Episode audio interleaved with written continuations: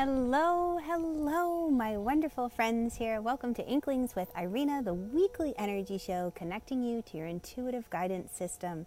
Thank you so much for joining me because today I am talking all about blocks and obstacles. And you might even hear sirens going off here because here it is the first Wednesday of the month, which means at noon they test the sirens.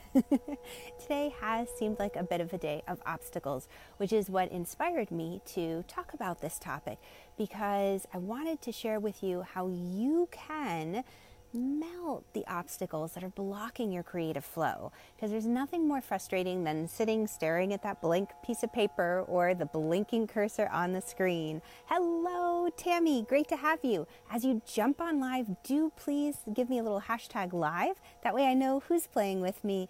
And if you catch me on the flip side in the replay, hashtag replay or hashtag flipside. We'll get a little fun with that today.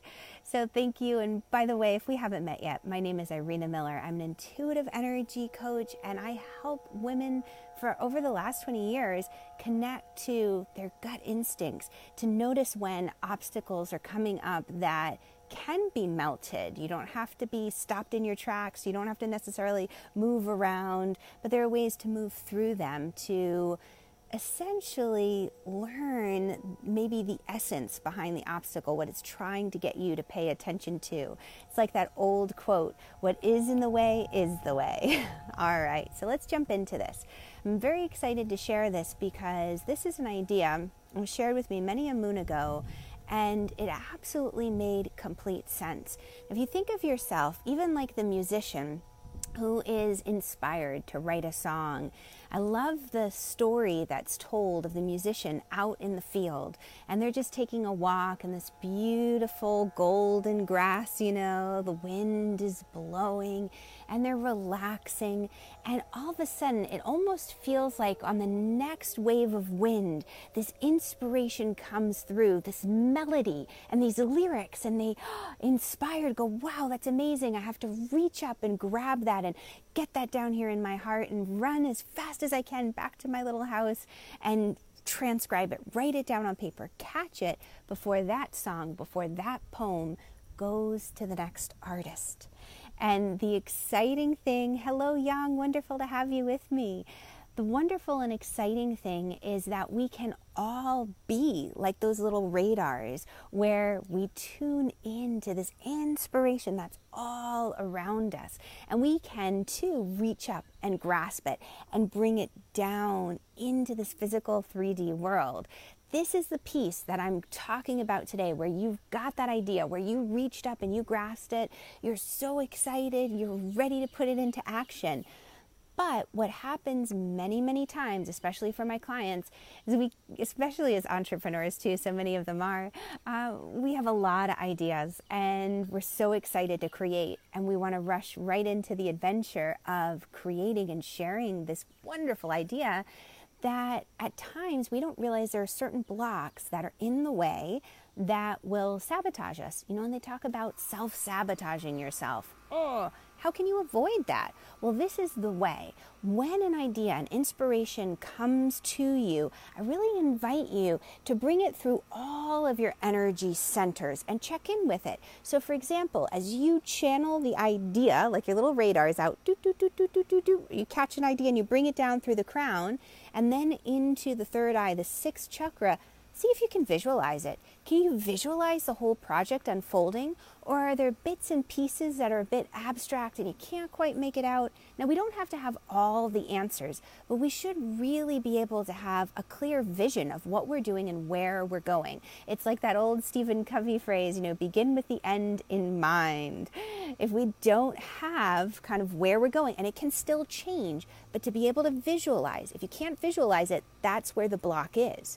Then you move the idea a little bit farther down into the throat chakra, and you tune into, can I talk about this with people? Can I articulate this idea? Am I willing to share and speak?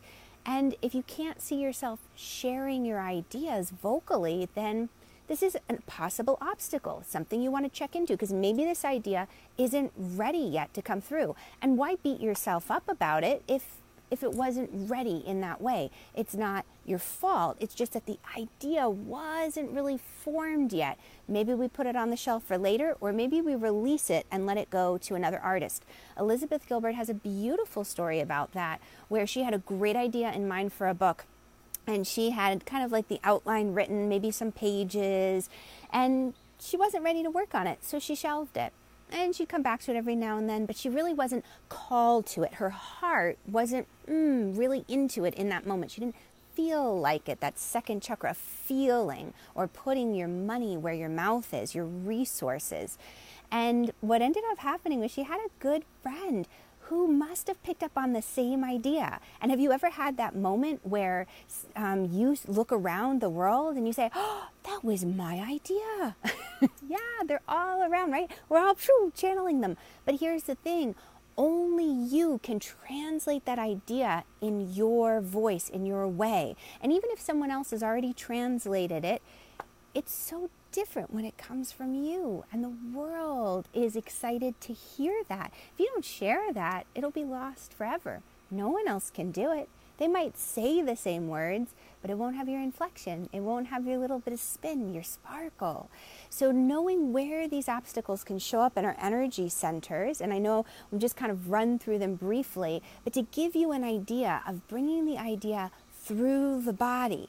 The next layer to this, the piece that can help give you a visual, is using the pendulum. And oh, I just made a knot in it.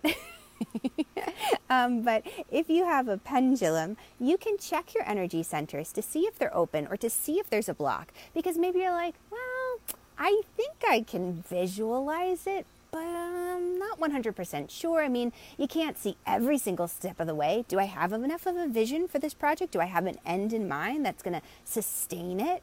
And you can use the pendulum to check. And you're just like, okay, in regards to this project, am I clear in my third eye?